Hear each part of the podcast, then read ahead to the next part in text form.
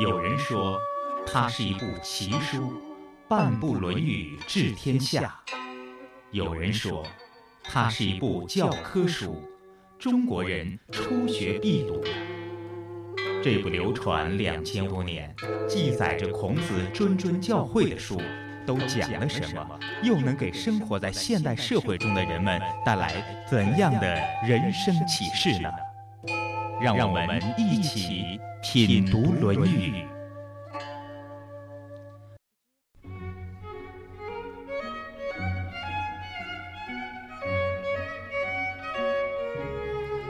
正在收听节目的你，是不是就是那个对儒家思想有很多意见，认为他就是教人愚忠愚孝、谨小慎微、唯命是从的人呢？很多人都认为儒家思想充满了各种说教，让人很压抑、很束缚、很不爽。总之，那些古老的说辞让我们不高兴了，我们不喜欢。以前我也有过类似的看法，后来伴随着了解的增多，才渐渐明白，原来那是误会一场。《论语》当中让我们产生误会的内容还真不少。或许今天我们要讲的这句话，就是让您不爽的句子之一。今日嘉宾马庆西，主持人溪水。马庆西，山东省实验中学语文教师，对中国传统文化经典有着深入的研究和体验，深入机关、学校、社区进行讲座数百场。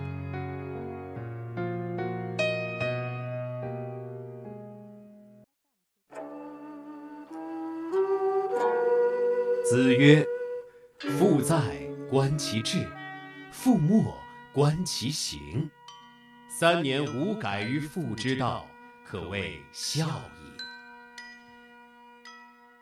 这句话很熟，但是呢，我觉得很多人都不理解，我也不理解。这句话是在讲孝吗？是的。那怎么看一个人孝不孝顺呢？这句话又给出了一个标准，好像和我们以前讲过的不大一样，是吧？夫子说这句话可能有一个背景，咱们现在不大了解。单纯的从字面上来看，像父在，观其志。志是什么？就是心之所向。父亲在的时候，就看他的志向。为什么看他的志向，不看他的行动呢？因为有父亲在，他行动不能自专，凡事要禀告过父母之后才能行动。父在，子不得自专。父亲在的时候，我就不能自作主张，是吗？是的。那这不很压抑人的个性吗？啊，人家说的是不能自作主张，你可以提出见解来向父亲汇报，我要这么干。父母说很好啊，那就可以干。如果不好，那父母他的人生阅历一定是比我们丰富，他会给我们讲明白为什么这样不好。那我们不是长见识了吗？他要说的真不对呢。他要说的真不对，我们就要劝谏。在《论语》里面也有，所以我们要讲父子对待孝的态度要综合起来。他说：“视父母积谏，在这个父母这个行为可能要犯错误，还没有明显的犯的时候，就要开始劝谏。如果他不听呢，要又敬不为，我还是要尊敬他，但是不要离开他，劳而不怨。我内心很担忧，但是我不会怨恨他。”那我们表面上答应着，背后我们该干嘛干嘛，不行吗？这样不好，这就是叫阳奉阴违。我们对父母就这样，那到了单位上，对领导也是这样，在朝中做官，对国君也是这样，对百姓也是这样，这样人品就靠不住。我们古人都特别注重从小的方面开始遏制这种不好的心理的发展。那这不叫灵活变通啊，这这不叫灵活变通，灵活变通是。该怎么办就怎么办，这叫灵活，而不能说是没有任何的标准，我想怎么办就怎么办。那通权达变呢？通权达变是根据事实情况来决定怎么办。像我们父母不允许我们办，嗯，如果父母他的观点是错误的，我们一定用自己的真诚打动他，因为我们讲明白了道理，父母会接受的。我们都能到达这个层次，父母基本上都能理解。那总是不如阳奉阴违啊，这样来的简单方便。这样来的是简单方便，这是暂时的。等父母知道了之后，他可能又横插一手，后患在后面。好像你说的那个办法太麻烦了呀。呃，眼前麻烦，为的是以后顺利。我们想家里人都很支持，这是一个很强大的后盾。那如果父母很反感，他可能在背后给我们出坏主意。就好像以前我们在做节目的时候，有一个家长说他想办法要把他儿子弄回去，不要让他在那边工作。那你想想，这就是没有和父母沟通好，他是真能在背后跟我们扯一下的。嗯，那你觉得只要是努力的话，父母都是通情达理的，是可以达成自己的意愿的？可以的，我觉得只要我们干的是正事，父母不至于这么糊涂。咱不能假想着还有这么糊涂的父母吗？父母为什么有的时候反对？无非是怕我们受到损害，怕我们的利益受到损失。我们给他讲明白了这件事情他的利弊，那父母肯定能接受。好吧。好吧，虽然我觉得可能很多人听起来感觉没大有信心，哈哈。啊，我们不能光在口头上这样讲，我们在现实中要这样去落实。如果我们从小到大一直，他有个背景，不是说我平时不听话，我碰到这一件事我去试试，不是这样，是平时都是和父母保持很好的关系。我他说什呃对的我都听。哎，今天我突然不大同意父母的观点了，父母也会反思，我的孩子不是叛逆。你的孩子这一次为什么他要这样呢？是不是我们也有做的不对的地方啊？所以要放到一个大的成长背景、亲情关系当中去考虑这个问题，不是单独拿出一件事来我们这样探讨。一贯的要表现的诚实厚道。嗯，父在观其志，我明白了。父莫观其行呢？父莫观其行，父亲去世了之后。那就看他的行为，因为他要自己独立承担起这个好多的事情来，那就看他的行为是怎么样子的。那什么样的行为算是孝顺呢？咱以前的节目当中也都谈到过，嗯，总体来说就是道德上不要有损伤，因为德有伤贻亲羞，不要让父母蒙羞，哪怕父母已经过世，也不能让他们蒙羞。事事处处办得合乎道义，和过去是一样的。和过去一样，也可以比过去更好。还有一句“三年无改于父之道，可谓孝矣”，我觉得这就更难了。这一句吧，实际上不难，关键是在于这个道的理解。现在我们老是抬杠，说三年不要改变父母的这个道。那万一他的道是坏的呢？对呀，我们想想，咱都知道这个道理，夫子会说这么一句话吗？肯定这个道是好的，就是说父母的好的这个方面，我们要继承下来；不好的方面，我们要在这个方面改正，甚至要做的格外的出色。这叫盖父母之谦。人家会说，哎，他父母做的不是很好，但是他做的格外的好，这样人家都不会再指点我们的父母，这是尽孝。还有一些无所谓好坏，啊，我父母活着的时候啊，就特别喜欢吃饭的时候在几点吃，摆了个什么地方，把桌子摆这儿。我们父母一去世，赶紧把桌子挪个地方，这种倒是无所谓。但是我们可以看到，从这种小的细节当中反映，我们对父母不是很恭敬。如果是真心的话，这个时候我们余爱未尽，不会接着做出这些事情来。所以为什么是三年？有的人觉着太长了。恰恰是什么呢？因为一些孝子啊，他会一辈子不舍得改变啊，所以圣人就是说设定了一个期限，三年就可以了，不要老这样，时代也要变，我们也要改变一下，三年静静心就行了。恰恰是让他不要继续再那样下去，呃，挽回一下，不是我们说，哎呦，好歹熬到三年了，不是那样。古人那种尽孝的心思是，哎呦，三年这就到了。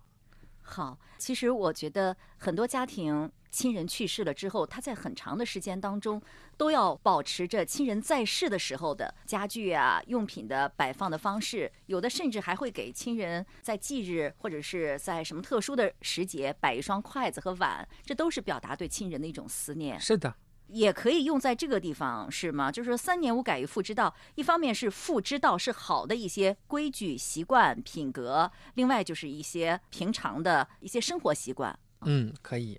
这句话总是让人听来有点别扭，它有没有可以与时俱进的地方啊？这一些啊，就是人的感情是不会随着古今的变化而变化的。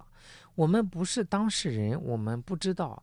如果是我们处在当事人，嗯，比方说，我举一个例子，我的母亲不喜欢养花，但是我的姥爷非常喜欢养花。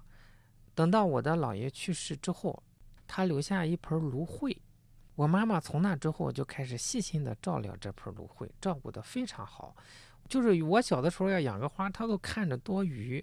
但是在她的父亲去世之后，她会一直到现在很多年都把这盆芦荟照顾得非常的好。那你看看，这种情感并不会因为古今的变化而变化，所以说不需要与时俱进。它表面上看是一些形式上的，实际上它反映的是这种亲情，两代人之间的这种情感。只要是我们是一个正常的有情感的人，那么这一些啊，应该是世世代代都会有这种。等我们处到那个位置上，就明白了。那这句话说的就是衡量对自己的父母的情感的三个标准吗？不能说是一个标准，只能说我们通过这些地方能看出来这个情感是不是真挚。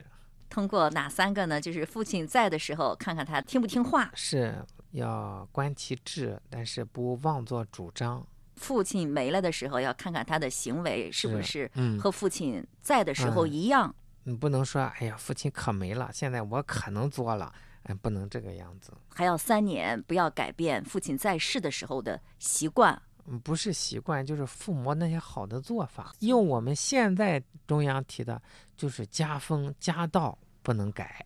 那我们学到的就是说，父母在世或者是不在世的时候，应该怎样的去做才是一个孝子？是，听完马老师的解读，你有不同的意见吗？或者还有需要追问的问题没有呢？如果有，您可以给我们留言，我们可以好好的探讨一下，或者进一步请教专家。对于这句话的理解，自古以来就有着很多不同的意见，因为《论语》当中的一段段的句子字数实在是太少了，就很容易产生不同的见解，也就很容易发生误会了。为了进一步搞清楚这句话，我特意查阅了被誉为国学宗师的钱穆先生的解读。我看到他的见解与马老师是一致的。对于这句话理解的分歧，主要来源于“三年无改于父之道”这句话。有人认为“无改于父之道”是专门针对贵族而言的，指的是政治措施。钱穆先生认为，在这里“父子”就是指的普通的父子，并不是指的掌权者。所讲的也都是普通生活当中的人之常情，是就居家过日子而言的，没有什么特别所指。如果好高骛远来理解，那就失去了《论语》的真意了。还有就是对这个“道”字的理解也有问题。刚才马老师也谈到了，在我们中国文化当中，“道”可以理解为自然规律，正确的、符合道义的，才能称之为道，可不是什么道路的意思。如果父亲的道路是错的、不符合道义的，连普通人都知道是不能继续的。孔老夫子怎么还会让你坚持下去呢？我觉得吧，我们对很多古语的误解都是来自于望文生义，没有经过深入的调查研究，凭想当然就振振有词的把人家批个体无完肤。望文生义而不调查研究，那就是不符合道的。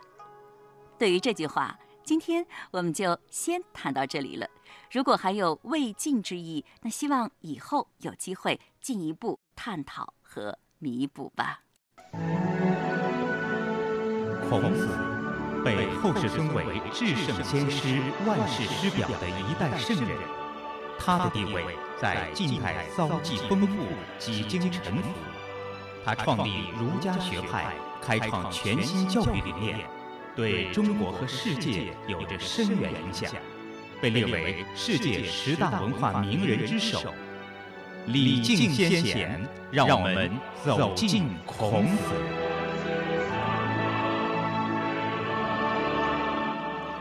我总觉得，要让我们中国的传统文化的思想内涵真正的得到了解和认同，还需要很长的路要走。误会不消除，心中就会有隔膜，就不能从心里真正的接受。那天和马老师聊天，又谈到了几年前发生在韩国海域的那次沉船事件，你还记得吗？说到这儿，我又想起了二零一四年韩国的那次沉船事件。就在前不久，那个沉船“世越号”又被打捞起来了。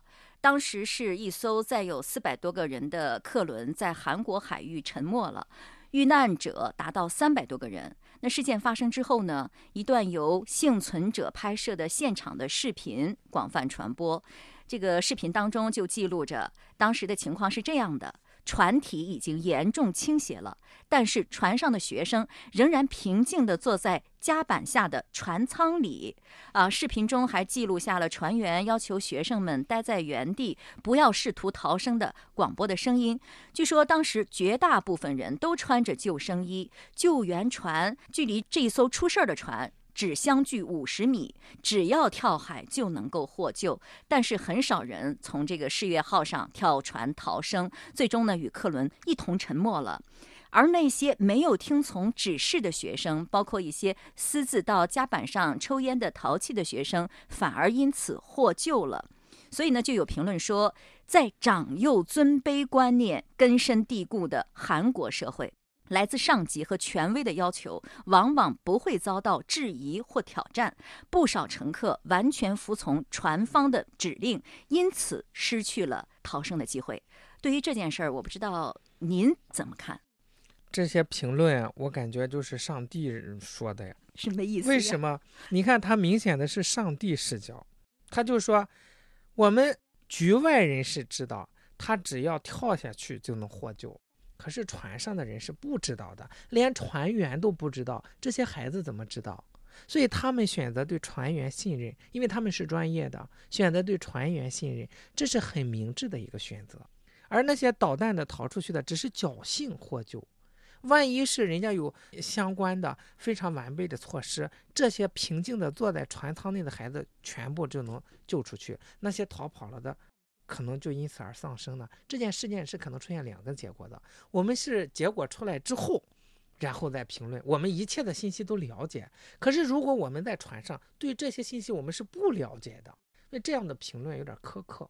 所以我说他是上帝，因为只有上帝全知全能，他啥都知道。如果咱在船上，咱怎么可能知道我跳下去就能活？